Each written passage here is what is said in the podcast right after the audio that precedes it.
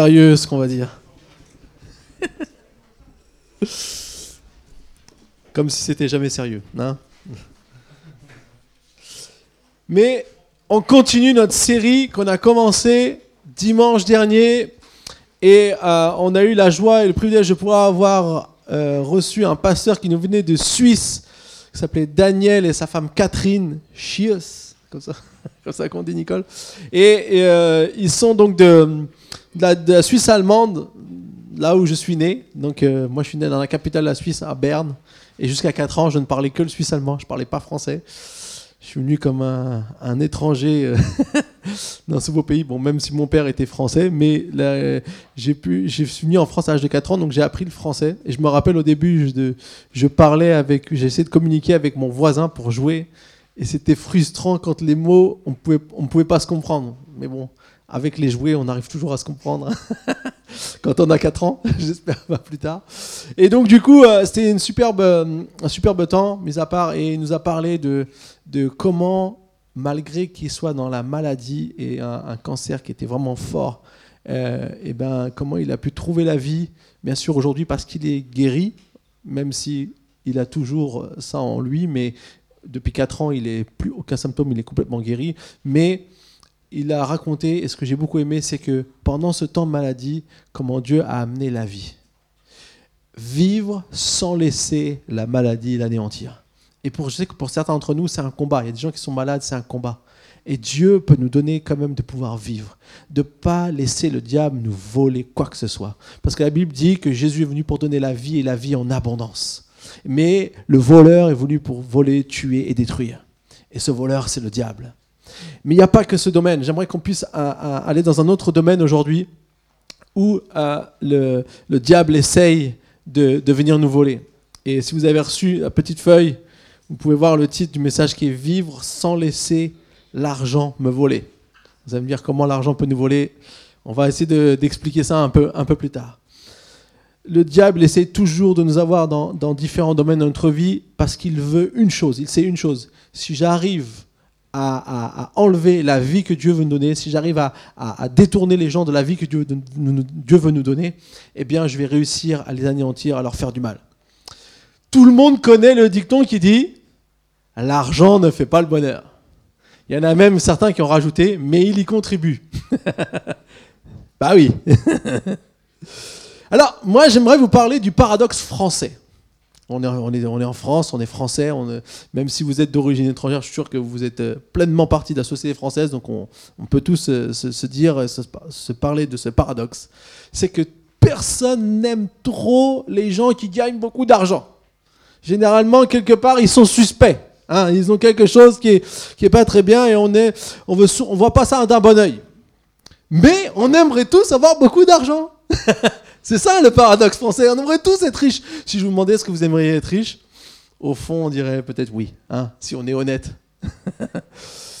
Parce que la richesse, ça a comme idée que beaucoup de choses iraient mieux.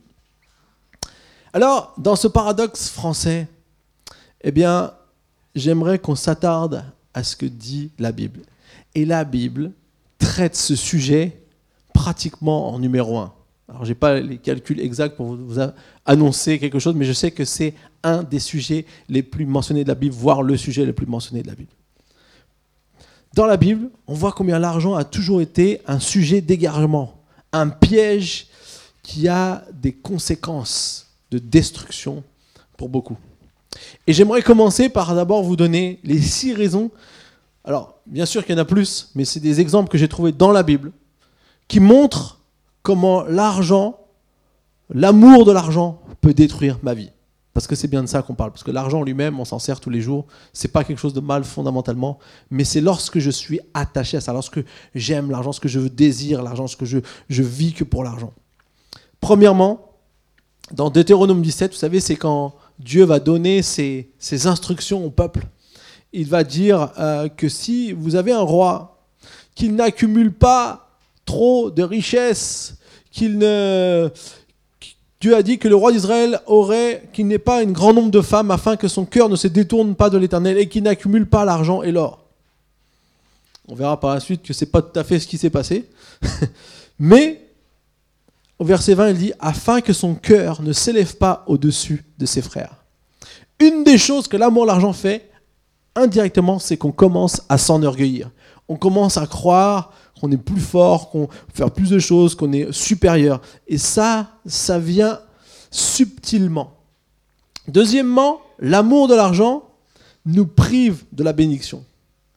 Il y a plusieurs histoires dans la Bible où on voit que des personnes vont, vont échouer dans leur vie, et ici même ont failli faire échouer tout le peuple d'Israël lorsque ils ont succombé à l'amour de l'argent. C'est l'histoire d'un homme qui s'appelait Akan. Je ne sais pas si vous avez déjà entendu parler de Akan, ça se situe dans le livre de Josué, chapitre 7. Et en fait, dans Josué, ce qui est extraordinaire, on a comment le peuple d'Israël va enfin aller et euh, retrouver la promesse qui avait été promise déjà à Abraham et qui ensuite est passée par Moïse, qui les a fait sortir d'Égypte.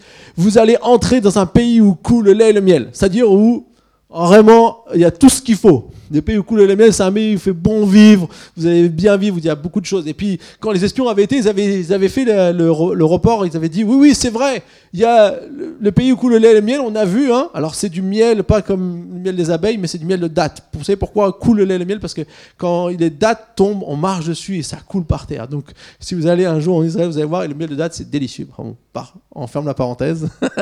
c'est pas le sujet d'aujourd'hui. Mais la réalité, c'est que euh, ici, alors qu'ils sont en train d'expérimenter la promesse de Dieu, et que Dieu a donné une instruction, tout ce que vous allez trouver, tous les biens, vous les vouez à destruction, sauf l'argent et l'or que vous allez mettre dans le temple de l'Éternel. Mais vous ne gardez pas l'argent des peuples qui sont là. Je vais vous donner, je vais vous faire gagner les batailles, je vais vous, bénir, mais ça, cet argent, il est réservé. Et là, Akan, lui, il arrive et il voit un manteau. Il dit, j'ai vu dans le butin un beau manteau de chinéar 200 pièces d'argent et un lingot d'or de près de 600 grammes. Et je les ai mis dans ma tente, je les ai cachés. Sauf que ça, ça a commencé à faire que les, peuples que Israël aurait dû battre étaient en train de les battre à eux. Et Josué était désemparé. Mais Dieu a révélé ce qui s'est passé. Et Akan s'est privé de la bénédiction? Il a privé son peuple de la bénédiction également. Troisièmement, on voit l'amour de l'argent nous pousse à désobéissance. Ici, on parle de Géasi. Qui connaît Géasi? Des noms de la Bible qu'on n'a pas forcément l'habitude de, connaître. Vous pourrez lire cette histoire dans 2 Rois, chapitre 5. C'est une histoire incroyable où un, chef syrien, Naaman, vient voir Élisée pour être guéri. Et bon, alors il y a toute une histoire avec ça. Je ne vais pas raconter ça aujourd'hui parce que je ne veux pas trop m'égarer. Mais il a, une fois qu'il a été guéri, il vient voir Élisée et lui dit Je veux te faire des cadeaux. il veut lui donner plein de choses. Élisée dit Non, je prendrai rien parce qu'Élisée savait que c'était pas des cadeaux à recevoir et il ne voulait pas de ça. Et il savait que Dieu lui demandait de ne pas prendre ce cadeau-là. Et donc, du coup, le, euh, Naaman est reparti. Mais Géasi, lui, il s'est dit si lui si mon chef veut pas les cadeaux, si mon maître veut pas les cadeaux, moi je les veux bien.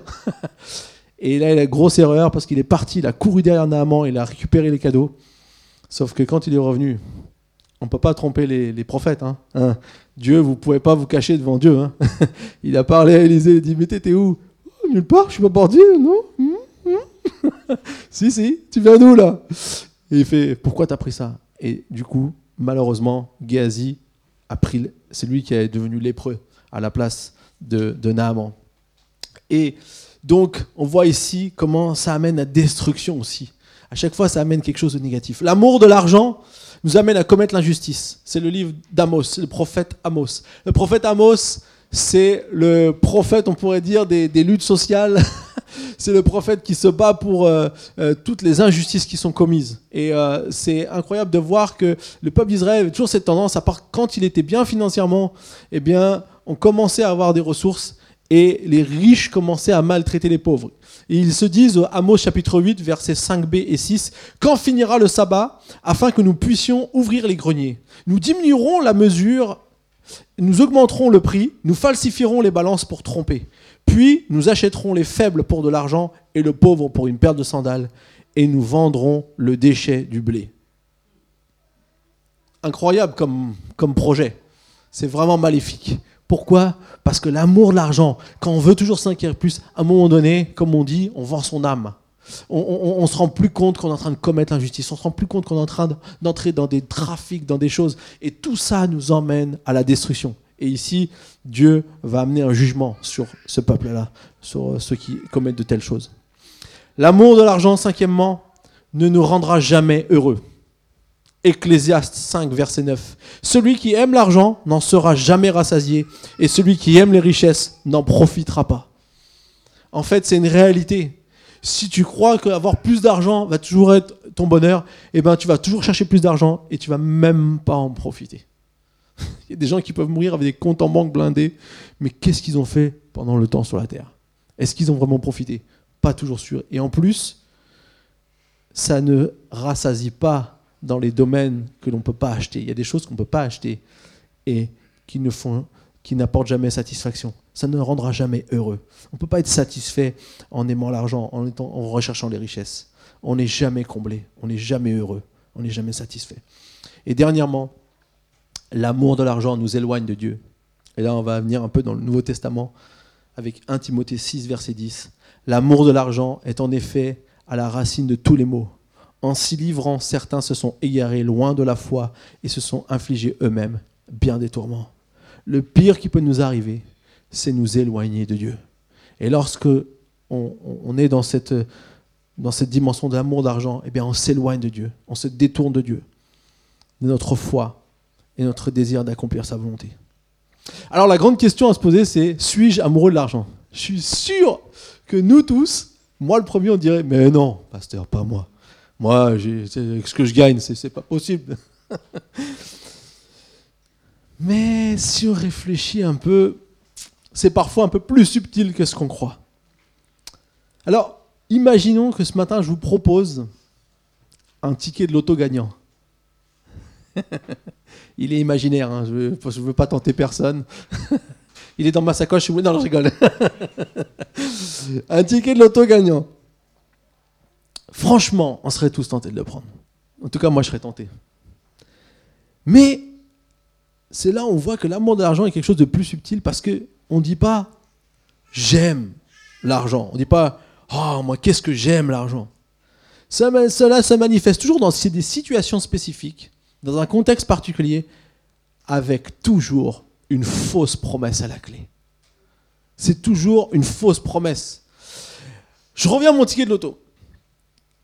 Bien sûr que si, on va dire, tout va bien pour nous, peut-être qu'on va réussir à résister à la tentation, dire non, je veux pas tout ça, parce que je veux pas m'entrer dans, ce, dans cet engrenage. Mais par contre, si, imaginons, je viens de perdre mon emploi, qu'il faut que je toute ma, qu'il faut que je nourrisse toute ma famille, qu'il faut que je paye mon loyer, et euh, dans ce contexte-là, dans cette situation-là, j'ai envie de dire, ce ticket de loto pourrait peut-être résoudre mes problèmes.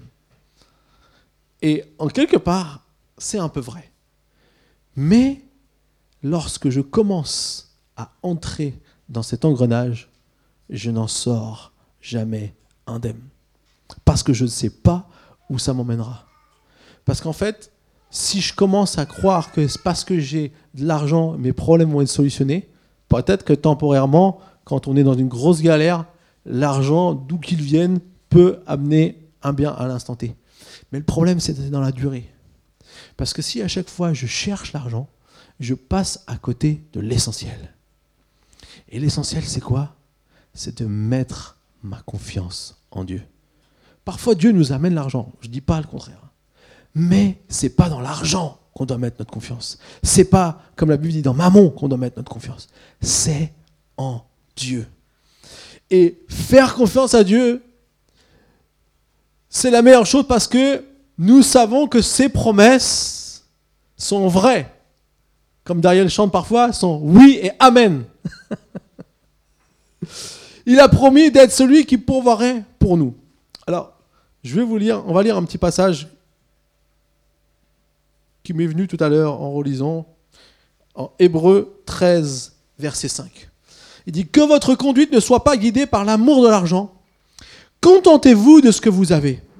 En effet, Dieu lui-même a dit, je ne te délaisserai pas je ne t'abandonnerai pas. C'est donc avec assurance que nous pouvons dire, le Seigneur est mon secours, je n'aurai peur de rien. Que peut me faire un homme? En fait, ici, dans ce passage, on voit bien que euh, euh, l'auteur de l'épître aux Hébreux, parce qu'on ne sait pas qui c'est, a dit que ce qui compte, c'est de garder notre confiance en Dieu, de rester avec ce qu'on a et de savoir que Dieu, lui, ne va jamais nous abandonner, ne va jamais nous délaisser. Alors pour aller un peu plus loin dans cette dimension et d'expliquer, de comprendre les principes que Dieu a pour nous, quatre bons principes que Dieu a pour nous, j'aimerais d'abord nous lire une histoire qui m'a marqué et je vais vous faire une confession.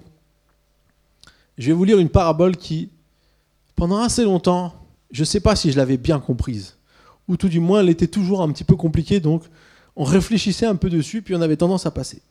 Et pour ça, on va lire cette parabole dans Luc au chapitre 16, à partir du verset 1. Ça va être notre texte principal aujourd'hui. Luc chapitre 16, verset 1. C'est la parabole de l'intendant infidèle. Jésus dit aussi à ses disciples, Un homme riche avait un intendant. On vint lui rapporter qu'il gaspillait ses biens. Il l'appela et lui dit, Qu'est-ce que j'entends dire à ton sujet? Rends compte de ta gestion, car tu ne pourras plus gérer mes biens. L'intendant se dit en lui-même, Que vais-je faire puisque mon maître m'enlève la gestion de ses biens? Travailler la terre? J'en ai pas la force. Mendier? J'en ai honte. Je sais ce que je ferai pour qu'il y ait des gens qui m'accueillent chez eux quand je serai renvoyé de mon emploi. Il fit venir chacun des débuteurs de son maître et dit au premier Combien dois-tu à, mon maître? Je dois cent tonneaux d'huile d'olive, répondit-il. Il lui dit Voici ton reçu, assieds-toi vite et écris cinquante. Il dit ensuite à un autre Et toi, combien dois-tu? Je dois cent mesures de blé, répondit-il. Et il lui dit Voici ton reçu, écris quatre-vingts. Le maître fit l'éloge de l'intendant malhonnête à cause de l'habileté dont il avait fait preuve. En effet, les enfants de ce monde sont plus habiles vis-à-vis de leur génération que de le sont les enfants de la lumière.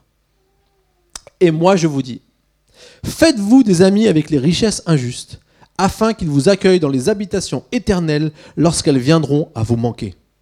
Celui qui est fidèle dans les petites choses l'est aussi dans les grandes, et celui qui est malhonnête dans les petites choses l'est aussi dans les grandes. Si donc vous n'avez pas été fidèle dans les richesses injustes, qui vous confiera les biens véritables? Et si vous n'avez pas été fidèle dans ce qui est à autrui, qui vous donnera ce qui est à vous? Aucun serviteur ne peut servir de maître, car ou il détestera le premier et aimera le second, ou il s'attachera au premier et méprisera le second. Vous ne pouvez pas servir Dieu et l'argent. En entendant tout cela, les pharisiens qui aimaient l'argent se moquaient de lui. Amen. Alors on va voir aujourd'hui, on va décortiquer, on va regarder à cette parabole. Mais avant de commencer, j'aimerais qu'on puisse euh, représenter un peu les différents personnages qu'on trouve dans cette parabole. Premièrement, on a l'homme riche, on a l'intendant et on a les débiteurs, ceux qui sont dans les dettes. L'homme riche, j'aimerais vous suggérer qu'il représente Dieu. L'intendant, c'est nous. Et les débiteurs, ce sont ceux qui sont dans le besoin, ceux qui ont des dettes. Vous ne le savez peut-être pas encore, mais nous sommes tous des intendants. Donc tu peux dire à ton voisin, bienvenue l'intendant.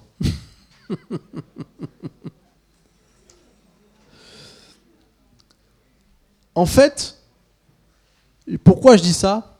Parce que par rapport à cette parabole et par rapport aussi à l'argent qui est au centre de cette parabole, eh bien, on va comprendre ce que ça veut dire d'être un intendant. Et pour ça, on va voir aujourd'hui quatre principes dans lesquels nous pouvons apprendre pour être un bon intendant. Premièrement, tous les biens que je possède me sont confiés par Dieu, mais ils lui appartiennent. Tous les biens que je possède me sont confiés par Dieu, mais ils lui appartiennent. Vous pouvez écrire ça sur votre feuille. En fait, c'est ce que nous dit la parabole. Il nous dit qu'il y avait un homme riche qui avait un intendant. Et que, parce qu'il apparemment gaspillait, il avait l'intention de le renvoyer. On voit ici que l'intendant s'occupe des biens de l'homme riche. Et j'aimerais vous dire quelque chose. Nous nous occupons de l'argent qui appartient à Dieu. Peut-être que pour nous dire, ah non, pasteur, mon argent, je l'ai gagné à la sueur de mon front. Ici. C'est moi qui ai travaillé dur pour gagner cet argent. Donc l'argent m'appartient. Bah malheureusement, j'aimerais vous dire ce matin, désolé, mais ce n'est pas le cas. Ils vous sont confiés, mais ils ne vous appartiennent pas. La Bible dit dans AG 2.8, l'argent m'appartient, l'or m'appartient, déclare l'Éternel, le maître de l'univers. Mais j'aimerais revenir donc sur cette notion d'intendant. Si je suis l'intendant de Dieu, ça veut dire que j'ai aussi une mission quant à son utilisation. On ne met jamais un intendant en place sans lui donner des directives. Et on voit ça directement avec le terme grec qui signifie intendant. C'est oikonomos. J'ai travaillé un peu mon, mon grec. Oikonomos, vous allez vite deviner ce que ça, quel est le, ah, à quelle origine est, le mot qui correspond à oikonomos, puisque c'est vient le mot économie, oikonomos, ça ressemble un peu. Mais si on regarde au terme et qu'on sépare les deux principales euh, consonances qui font ce, ce nom, c'est oikos, qui veut dire maison, et nomos, qui veut dire les lois, les règles, les normes. Nomos. Et donc ici, en fait, ce qu'on voit, c'est que dans le terme intendant, c'est celui qui régit les règles et les lois de la maison. Ici, de la maison de l'homme riche, donc de la maison de Dieu. Des règles que Dieu lui a instaurées.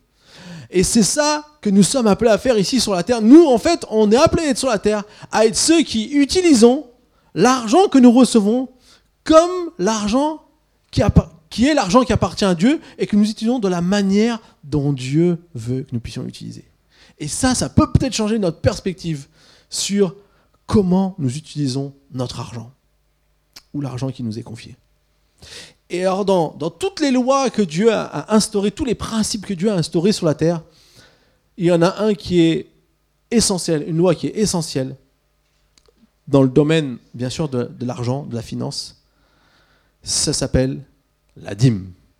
Alors, je ne vais pas m'attarder longtemps sur la dîme aujourd'hui, mais juste pour vous dire que la dîme, ça veut dire le dixième, soit 10%. Dieu nous confie tous ses biens, mais il nous demande de mettre 10% à part pour l'investir dans son église, dans sa maison. À l'époque, c'était les Lévites, euh, euh, c'était ceux qui s'occupaient donc du tabernacle au, tout début, et puis euh, après c'était dans le temple, et puis maintenant c'est, on pourrait dire, dans l'église. C'est ce que Dieu nous demande de faire à chacun d'entre nous. Et il attache avec cette loi, bien sûr, aussi une, promesse, une bénédiction. Si tu ne connais pas ce principe de mettre 10% à part de tout ce que tu reçois, dès que tu reçois de l'argent, de le mettre en premier et de, le donner à Dieu, franchement, je t'invite à le mettre en pratique et tu vas voir, ça va changer ta vie dans le domaine des finances, dans le domaine de la relation que tu peux avoir euh, dans ta manière de gérer l'argent. Proverbe 3, Verset 9 et 10 nous dit Honore l'Éternel avec tes biens et les premiers de tous tes produits. Alors tes greniers seront abondamment remplis et tes cuves déborderont de vin nouveau. Il y a une promesse qui, est là et qui dit Si tu es prêt à faire ce que je demande, mon principe va te bénir et, te, et pourvoira pour toi. Maintenant, si on connaît ce principe, on sait tous qu'il y en a un qui ne veut pas qu'on le fasse et s'appelle le diable. Il va tout faire pour nous empêcher de donner la dîme. Même quand on est un, donneur habituel. Je peux vous garantir, il y a toujours une ruse quelque part pour nous empêcher de le faire. Alors je vais vous donner quelques petits exemples. ça nous arrive d'oublier de donner. Et puis on traîne. Et puis quand on a envie de donner, bah c'est compliqué. le compte en banque n'affiche plus un, montant assez positif pour dire je veux donner. Donc on se dit, alors l'erreur fatale, c'est dire je donnerai le double le mois prochain, ça marche jamais. Demandez juste pardon à Dieu et recommencer comme il faut. ça sert à rien de non plus de vue. Après, on a ceux qui vont avoir des dépenses imprévues. Et là, ah, on se dit mais je peux pas donner. Et ça c'est une ruse du, diable. Ou il y a peut-être ceux on est toujours inquiet, on se dit mais comment je vais faire si je donne ma dîme mais je pourrais pas joindre les deux bouts à la fin du mois, je pourrais pas faire ce qu'il faut. Je vais me retrouver dans les dettes. Et puis, il y a toutes ces choses qui nous incitent à ne pas donner la dîme. Et je vous garantis, c'est un combat que l'on a tous. Personne ne peut dire oh non. Non, parce que quelque part, plus ou moins de manière insidieuse, le diable va essayer de nous avoir. Maintenant, avec l'expérience, quand on, quand on sait et qu'on a déjà expérimenté souvent la bénédiction de Dieu, on se fait moins en moins avoir. Mais c'est important de comprendre qu'il y a un combat. Mais je suis tombé cette semaine sur un ami qui m'a parlé d'un livre, d'ailleurs que Stéphane avait en français, donc c'est génial, un best-seller d'un homme qui s'appelle Robert Kiyosaki, qui n'est même pas chrétien, qui appelait son, son livre Père riche, Père pauvre. Car aussi, tu connais? Je pense que ceux qui travaillent dans la finance euh, connaissent ce livre, ou Stéphane qui est dans l'éducation là qui s'intéresse. En fait, cet homme, il je pense qu'il est d'origine japonaise, hein, de, vu sa, sa, bonne petite bouille, mais il a grandi à Hawaï. Et il a eu dans sa vie, il a dit, j'ai eu la chance d'avoir deux pères. Alors, je ne sais pas exactement la raison pourquoi, peut-être que Stéphane, toi tu sais, toi, non? D'accord. Son vrai père et l'ami de son père, qui est considéré comme son père. Et il dit, et donc il avait, il avait deux pères.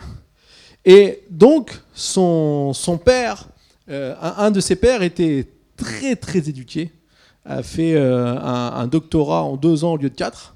Donc quelqu'un qui a beaucoup de, de bonnes euh, neurones qui fonctionnent bien là-haut. Et puis, il y en avait un autre qui n'a pas réussi, qui n'a qui a, pas fini la huitième année, après la huitième année d'école, donc chez nous, je crois que ce serait quatrième, et qui finalement a aussi été, pourtant, a beaucoup réussi dans sa vie. Euh, et, donc lui qui était vraiment euh, riche. Alors celui qui était très très intelligent, il avait beaucoup d'argent, mais il était toujours pauvre. Et puis celui qui, enfin toujours euh, sans en avoir beaucoup sous la main, on va dire. Et puis celui qui était, qui, qui, a arrêté les études assez tôt, lui, il avait beaucoup beaucoup d'argent. Alors il explique à la fin de son livre le secret de ce, ce pouvoir de donner. Il dit enseignez et vous recevrez. Le pouvoir de donner. Et il dit mes deux pères étaient des professeurs. Mon père riche m'a enseigné une leçon que j'ai retenue toute ma vie, c'est-à-dire la nécessité d'être charitable et de donner. Mon père, très instruit, a beaucoup donné de son temps, de ses connaissances, mais il a presque jamais fait don d'argent. Comme je l'ai mentionné précédemment, il disait d'habitude qu'il donnerait quand il aurait un peu d'argent en surplus. Bien sûr, il y avait rarement de l'argent en trop. Mon père riche dispensait son argent ainsi que son enseignement. Il croyait fermement en la dîme. Si tu veux quelque chose, tu dois d'abord donner, disait-il toujours. Quand il était à court d'argent, il en donnait tout simplement à son église ou à son œuvre de bienfaisance préférée. Si je pouvais te léguer une seule idée, ce serait celle-ci.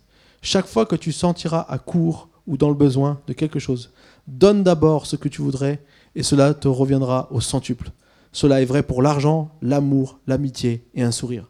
Je sais que c'est souvent la dernière chose qu'une personne voudrait faire, mais dans mon cas, cela a toujours marché. C'est un homme qui enseigne sur les finances. Et d'ailleurs, il dit ce que les riches enseignent à leurs enfants à propos de l'argent. Et ce que je trouve exceptionnel ici, c'est que cet homme, il n'est même pas chrétien, mais il, il a compris le principe de la dîme. Nous qui aimons Dieu, et que comprenons que ce n'est pas juste un principe, on va dire, financier, mais que c'est bien plus que ça. Puisque c'est l'image, c'est la préfiguration que Dieu a donné ce qu'il avait de plus cher en premier, son Fils. Il nous a donné le meilleur. Et que nous, quand on nous demande de faire ça, c'est de continuer à garder ce principe et de pouvoir avoir la bénédiction qui s'y attache. Mais ce que je trouve extraordinaire, c'est que cet homme, tout en étant pas chrétien dans le monde des finances, enseigne à son tour la dîme ça devrait vraiment nous encourager à mettre en pratique la dîme, parce que c'est quelque chose dont Dieu a établi un principe et qu'il gardera fermement. Il tient fermement à ses principes. Alors, bien sûr, on peut lire dans la Bible, dans Malachie 3, verset 10, Apportez toutes les dîmes à la maison du trésor, afin qu'il y ait de la nourriture dans ma maison. Mettez-moi ainsi à l'épreuve, dit l'Éternel, le Maître de l'univers, et vous verrez si je n'ouvre pas pour vous les fenêtres du ciel, si je ne déverse pas sur vous la bénédiction en abondance. Pour vous, je menacerai l'insecte vorace, afin qu'il ne détruise pas les produits du sol, et que la vigne ne soit pas stérile dans vos campagnes, dit l'Éternel, le Maître de l'univers. Ce que j'aimerais vous dire, est que Dieu ici, c'est l'unique verset dans la Bible où Dieu euh, nous demande de le mettre à l'épreuve. En règle générale, on ne met jamais Dieu à l'épreuve. Mais ici, il dit mettez-moi à l'épreuve, testez-moi.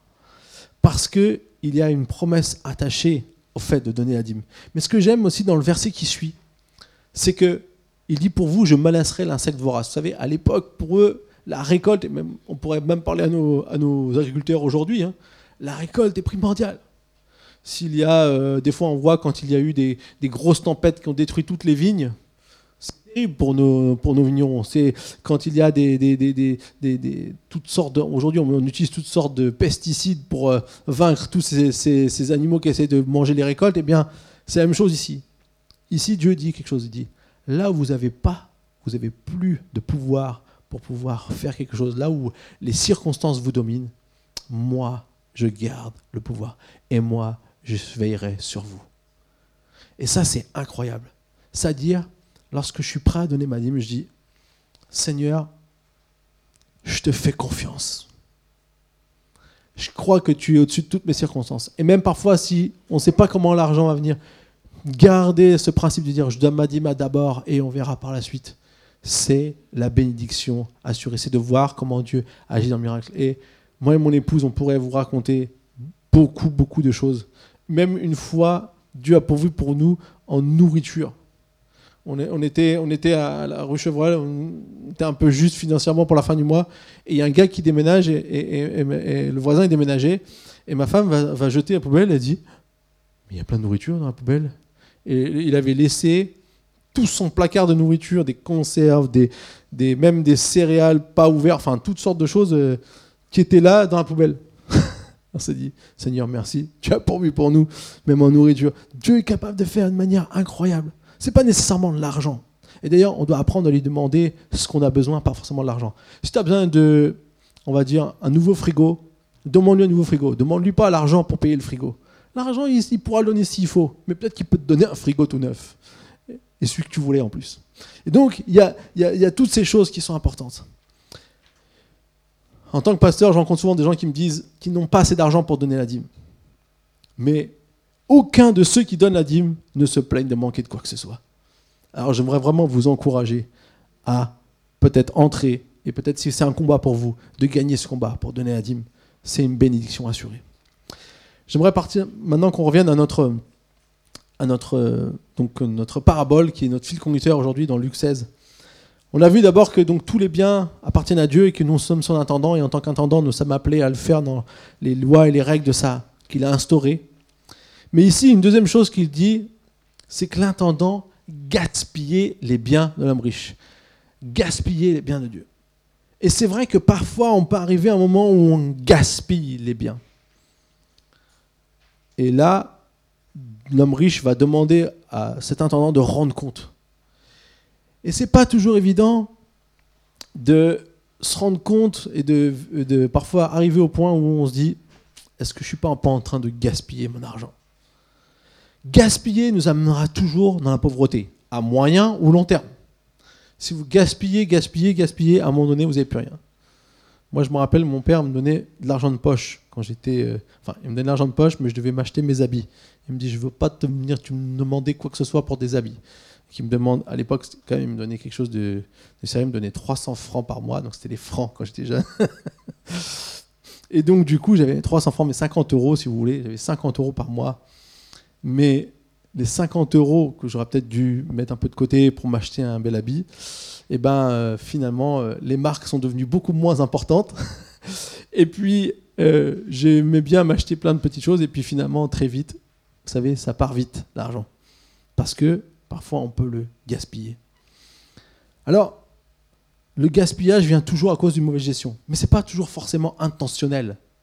On se dit pas, aujourd'hui, je vais gaspiller tout mon argent. Ouais, chouette Non, généralement, c'est quelque part, on fait quelque chose, ah, et puis après, on se rend compte que, mince, il me fallait pour ça, c'était très important, et j'ai plus rien.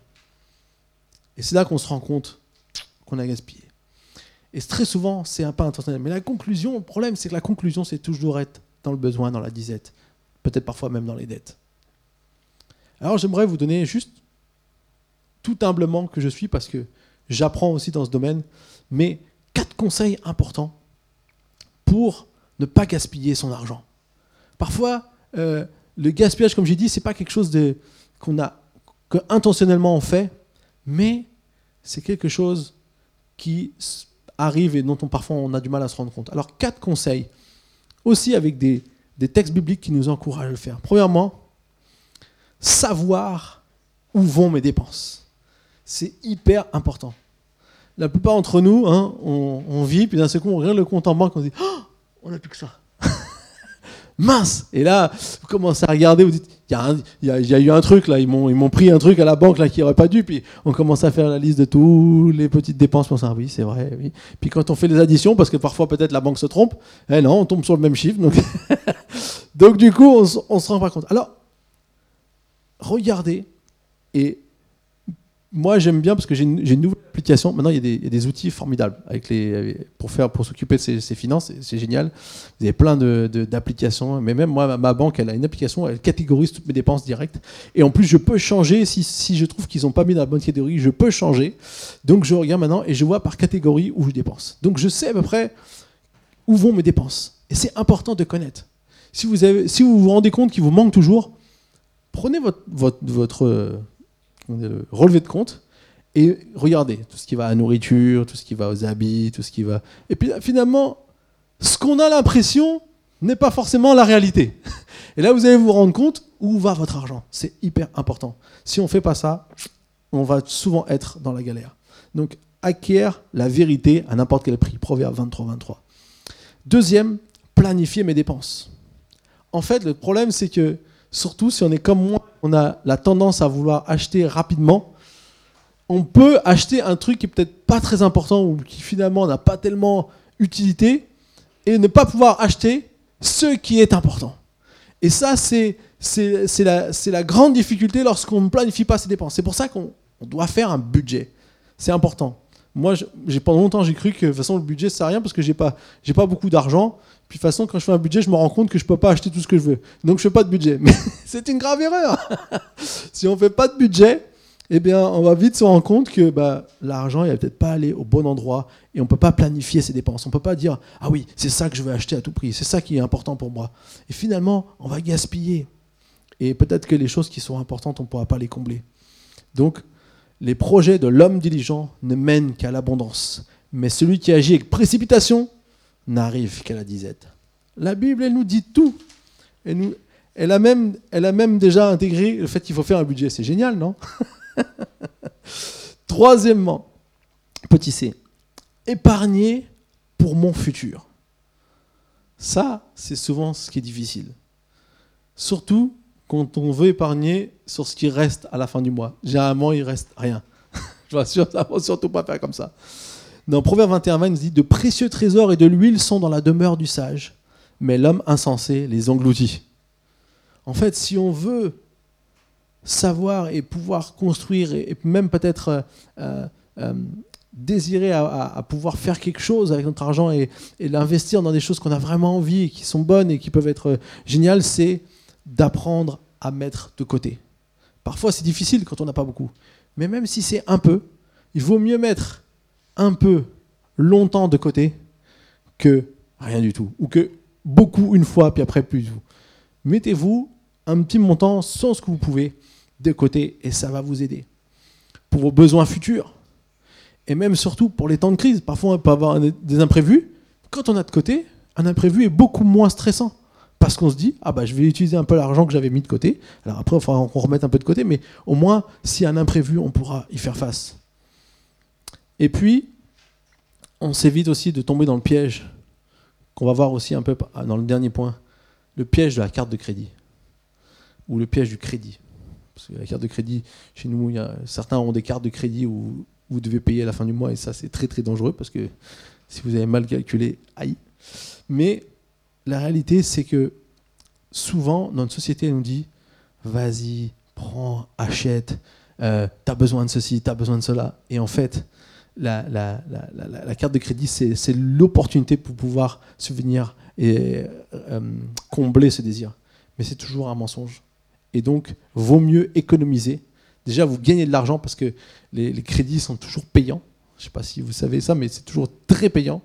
Moi, j'ai même, je me suis même fait avoir une fois par un, parce que je disais toujours non au banquier. Un jour, il me dit, je te propose une petite réserve au cas où. Et j'ai pas compris tout le truc quand il m'a dit. on a parlé, on parlait d'autre chose. Et puis, j'ai signé des papiers. Et un jour, je me suis rendu compte de ce que c'était et combien ça coûtait. Et je me suis dit, aïe. Donc, je l'ai remboursé et terminé. Et même, j'ai dû me battre pour qu'il me l'annule complètement parce qu'il vous le mette à zéro. Mais ensuite, après, il est toujours là. Et donc, ça peut encore entrer en fonctionnement sans que vous le demandiez. Donc, ça, c'était. Voilà. Petite parenthèse. Le dernier point, c'est me contenter de ce que j'ai. Une fortune mal acquise diminue, mais celui qui amasse peu à peu augmente ses biens. Me contenter de ce que j'ai. En fait, comme je disais, il y a notre société nous propose et nous dit toujours il faut que tu achètes ça. Vous savez, moi, ça me, ça me, fait ça un peu avec les voitures, ou même, on pourrait dire aussi les téléphones. Les téléphones et les voitures. Les voitures, même maintenant, on a, on a des voitures qui, qui, gardent le même nom. Avant, ils avaient toujours un nouveau nom. Maintenant, ils gardent le même nom, mais ils changent toujours de modèle. Et dès que vous avez le nouveau modèle, je vous garantis, dans deux ans, vous aurez plus le nouveau modèle. Il y a un nouveau modèle qui sort. et du coup, il y a des gens, ils veulent toujours la nouvelle voiture qui coûte hyper cher et qui va dévaluer. Ça, c'est l'investissement le, pire qu'on peut faire, c'est acheter une voiture neuve, euh, dernier cri, parce que la réalité, c'est que dans deux ans, elle a chuté elle coûte beaucoup moins cher que ce que vous pourrez la vendre après sur le marché de l'occasion. Enfin bon, ça c'est petite parenthèse. Ou le téléphone. C'est le téléphone, il sort toujours des nouveaux. Alors, il paraît que l'iPhone 10 se vend mal.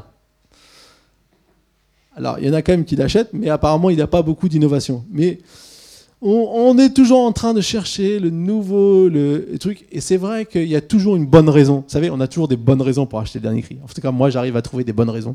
Ma femme me dit, tu devrais pas.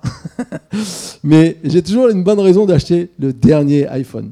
Voilà, celui-là que j'ai, je suis content. Mais la réalité, c'est qu'il y a toujours des choses qui font que. Et parfois, se poser, se dire, mais finalement, regarder les choses en face, dire, j'ai un téléphone, il est déjà super bien, il fait déjà beaucoup de choses, bien plus que téléphoner. Hein Nos téléphones font bien d'autres choses que téléphoner aujourd'hui. Et du coup, on est, déjà content de ce qu'on a. Et lorsqu'on arrive à, être comme ça, eh bien, on va pouvoir avancer et on va progresser dans nos finances. On va progresser dans nos biens parce que de toute façon, Dieu veut nous bénir. Mais surtout, on ne gaspillera pas dans des choses qui sont pas bonnes pour nous. Alors voilà, je voulais juste faire quatre principes de comment ne pas gaspiller son bien. Et ça, c'est quelque chose de très important parce que l'argent que Dieu nous donne, comme j'ai dit, on n'en est que l'intendant. Et peut-être qu'il y a des bien meilleures choses à faire que de rentrer dans, la frénésie d'acheter, acheter, acheter. Troisièmement, on revient maintenant à notre parabole, donc c'est une grand 3. En fait, dans cette parabole, et c'était le point de départ de ma réflexion que j'aimerais vous partager, cette parabole, ce qui est incroyable, c'est qu'il y a un peu quelque chose que j'avais toujours eu du mal à comprendre. C'est que comment un intendant qui gaspille les biens va se mettre à, entre guillemets, être malhonnête ou infidèle en remettant la dette de ceux qui venaient, qui devaient la dette à l'homme riche. Hein. Il ne devait pas la dette à l'intendant, ceux qui sont venus, les débiteurs. Celui qui devait, qui devait 100 tonneaux d'huile, d'olive, eh ben, il ne devait pas à celui qui était l'intendant, il le devait à l'homme riche. Mais l'intendant, il se dit, Ouh, moi, être viré de travailler la terre, c'est pas pour moi. Je suis en train de faire les comptes. Moi, ça me va bien faire les comptes. Mais aller travailler dans les champs, ah non, ça, c'est pas pour moi. Mendier, je ne vais pas quand même m'abaisser à mendier et tout ça. Donc, je vais me mettre bien avec les, ceux qui ont des dettes. Et eux, ils vont m'accueillir le jour où je perdrai mon emploi. Donc, en gros, on voit une intention qui est pas bonne. Vous êtes d'accord avec moi C'est une intention qui est pas bonne. Il va, entre guillemets, remettre la dette de ce qui ne lui appartient pas.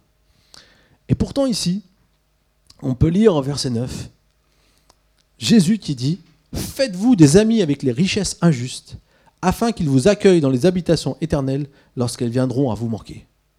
Et moi, ce, verset m'a beaucoup... Euh, j'étais perplexe et je ne comprenais pas ce qu'il voulait dire. Pourquoi des richesses injustes nous fait arriver dans les habitations éternelles? On devrait dire des richesses justes, des choses qui sont justes. En fait, ici, ce qu'il faut comprendre, c'est que, comme je disais, l'homme riche, c'est Dieu, et l'intendant, c'est nous. Et les biens qu'il gaspillait, en fait, c'est ce que Dieu nous donne à nous sur terre. C'est les richesses injustes. Pourquoi elles sont injustes? Parce qu'elles sont sur terre. Et on connaît l'injustice de ce monde. On, peut voir à la télé l'injustice de ce monde. Malheureusement, je suis désolé de vous dire que vous êtes considérés comme des riches. Peut-être que vous ne sortez pas riche, hein on ne sort pas toujours riche, mais on est riche par rapport à la population mondiale. Et on voit, c'est vrai qu'il y a des injustices sur cette terre. Mais ce que le maître a aimé et pourquoi il a fait l'éloge de son intendant qui pourtant lui a enlevé des biens, c'est parce que au lieu de les gaspiller pour lui, il a commencé à en faire bénéficier ceux qui étaient dans le besoin. Ça, c'est la clé. Ça, c'est le cœur de Dieu. Parce que vous savez quoi? Dieu, il a tout l'or et l'argent du monde. Il n'en a pas besoin de plus. il a besoin de rien, Dieu. C'est pas notre argent qu'il veut.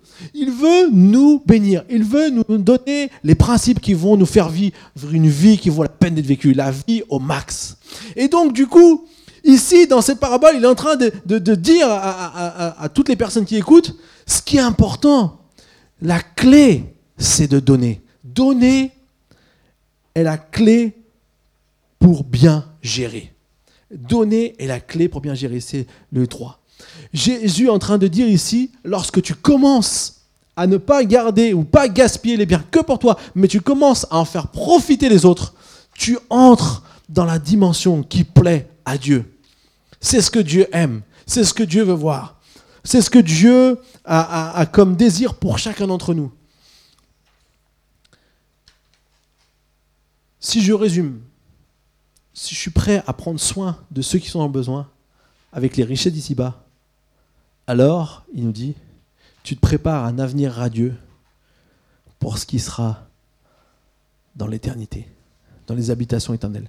Lorsqu'elles viendront vous manquer, c'est quand les richesses injustes n'existeront plus. On va entrer dans une nouvelle dimension. C'est les biens véritables. On verra ça un peu, un peu, plus, un peu plus clair tout à l'heure.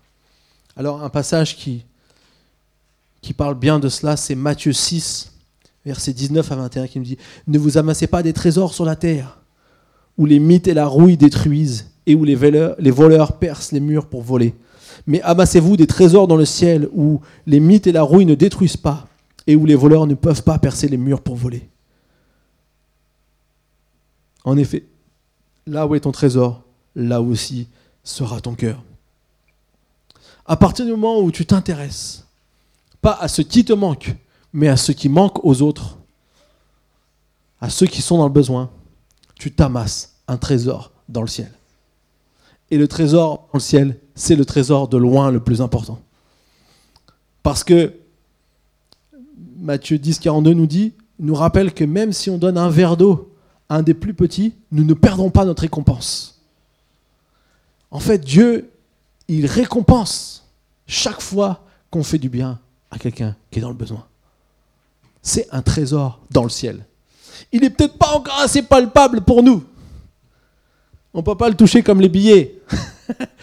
Ou avoir un beau lingot d'or chez soi, euh, des louis d'or, comme on dit. Je ne sais pas si vous avez déjà vu des louis d'or, des petites pièces en or. C'est peut-être pas aussi palpable, mais c'est bien plus précieux et c'est bien plus important. On dit souvent qu'on n'emporte rien le jour de sa mort. Alors c'est vrai, ni maison, ni voiture. Alors il y en a qui se font enterrer avec des objets qu'ils adoraient, mais bon, ça va juste être détruit par la mythe et la rouille. Hein. Euh, comme, comme, comme il, est, il est dit dans ce texte. Mais moi, je crois qu'on part quand même avec quelque chose. La Bible dit qu'on part avec quelque chose. On part avec toutes nos bonnes actions. On part avec nos futures récompenses. C'est pour ça que c'est important la manière dont on gère nos biens sur la terre. C'est pour ça que le diable va tout faire pour que nous devenions des personnes qui soient focalisées seulement sur nous. Et je ne dis pas qu'on n'a pas de besoin, mais à partir du moment où on reste focalisé sur soi, on passe à côté du plan de Dieu pour l'utilisation des biens sur la terre. Alors, le point clé ici qu'on voit pour amasser des trésors dans le ciel, c'est notre cœur. En fait, c'est là où tout se joue dit là où est ton trésor, là aussi sera ton cœur. C'est très facile parfois d'être touché par quelque chose. Hein. On voit quelque chose, une situation, ça nous touche. Et on se dit, oh là là, c'est pauvre malheureux, ou quand on voit des, choses comme ça, on, et on, se sent touché. Mais si notre cœur est vraiment touché, vous savez comment ça se passe? La démonstration, c'est l'ouverture du portefeuille. Lorsque le portefeuille s'ouvre, le cœur est vraiment touché. Tant que le portefeuille ne s'ouvre pas, le cœur hmm, est peut-être moyennement touché, ou commence seulement à être touché. Parce que la Bible nous dit que c'est là qu'on voit que notre cœur est vraiment touché. Moi, je dois vous remercier parce que je suis très heureux de tous ceux qui ont participé pour euh, les dons qu'on a donnés Expansion. Euh, on a vraiment un cœur de, de, de, bénir des, des, des, personnes qui, qui sont beaucoup moins, euh, qui ont beaucoup moins d'argent que nous, de voir l'œuvre de Dieu se propager partout dans le monde. On croit que Dieu étend son royaume partout dans le monde.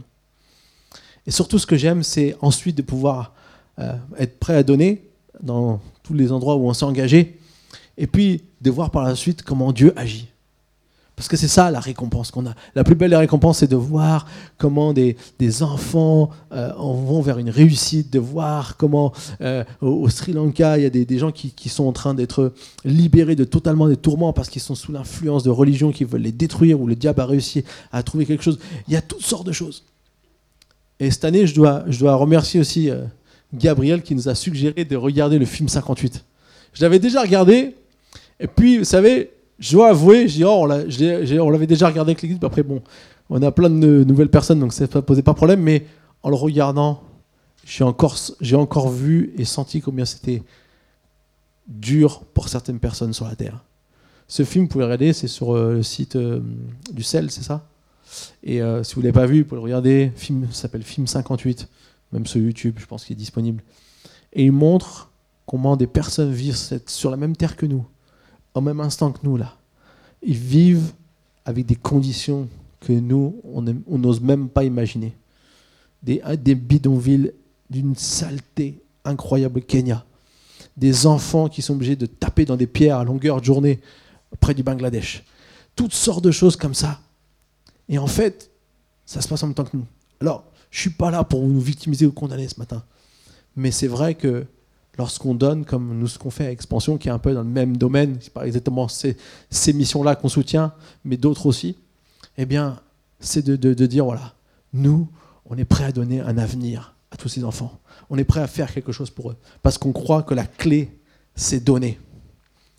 La Bible nous dit qu'il y a plus de joie à donner qu'à recevoir. Paul cite les paroles de Jésus. Même, même les psychiatres nous disent que ceux qui sont généreux sont moins victimes de maladies mentales que ceux qui ne le sont pas. C'est intéressant.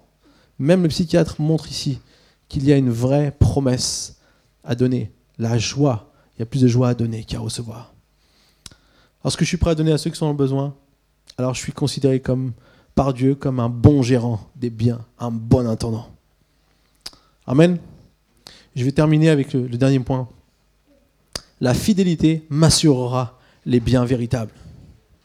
En fait, ici, dans, dans ce passage, dans la dernière partie du passage, on voit qu'il dit Celui qui est fidèle dans les petites choses sera aussi dans les grandes, et celui qui est malhonnête dans les petites choses sera aussi dans, sera aussi dans les grandes.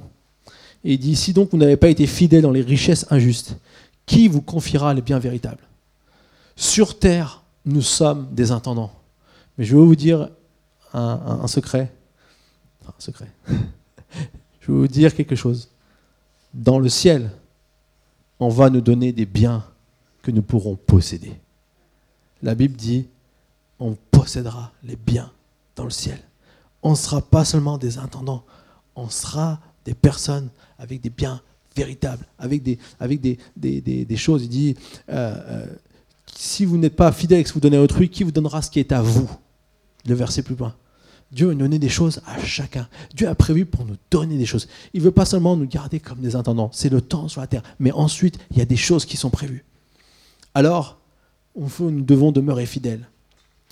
Hébreu 10, 36, on dit Oui, vous avez besoin de la persévérance pour accomplir la volonté de Dieu et obtenir ainsi ce qui vous est promis.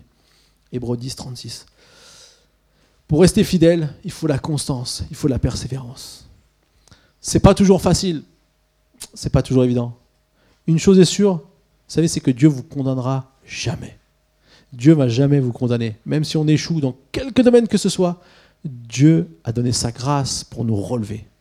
Mais ce qui est important, c'est d'ensuite garder de la constance et de la persévérance, d'être fidèle.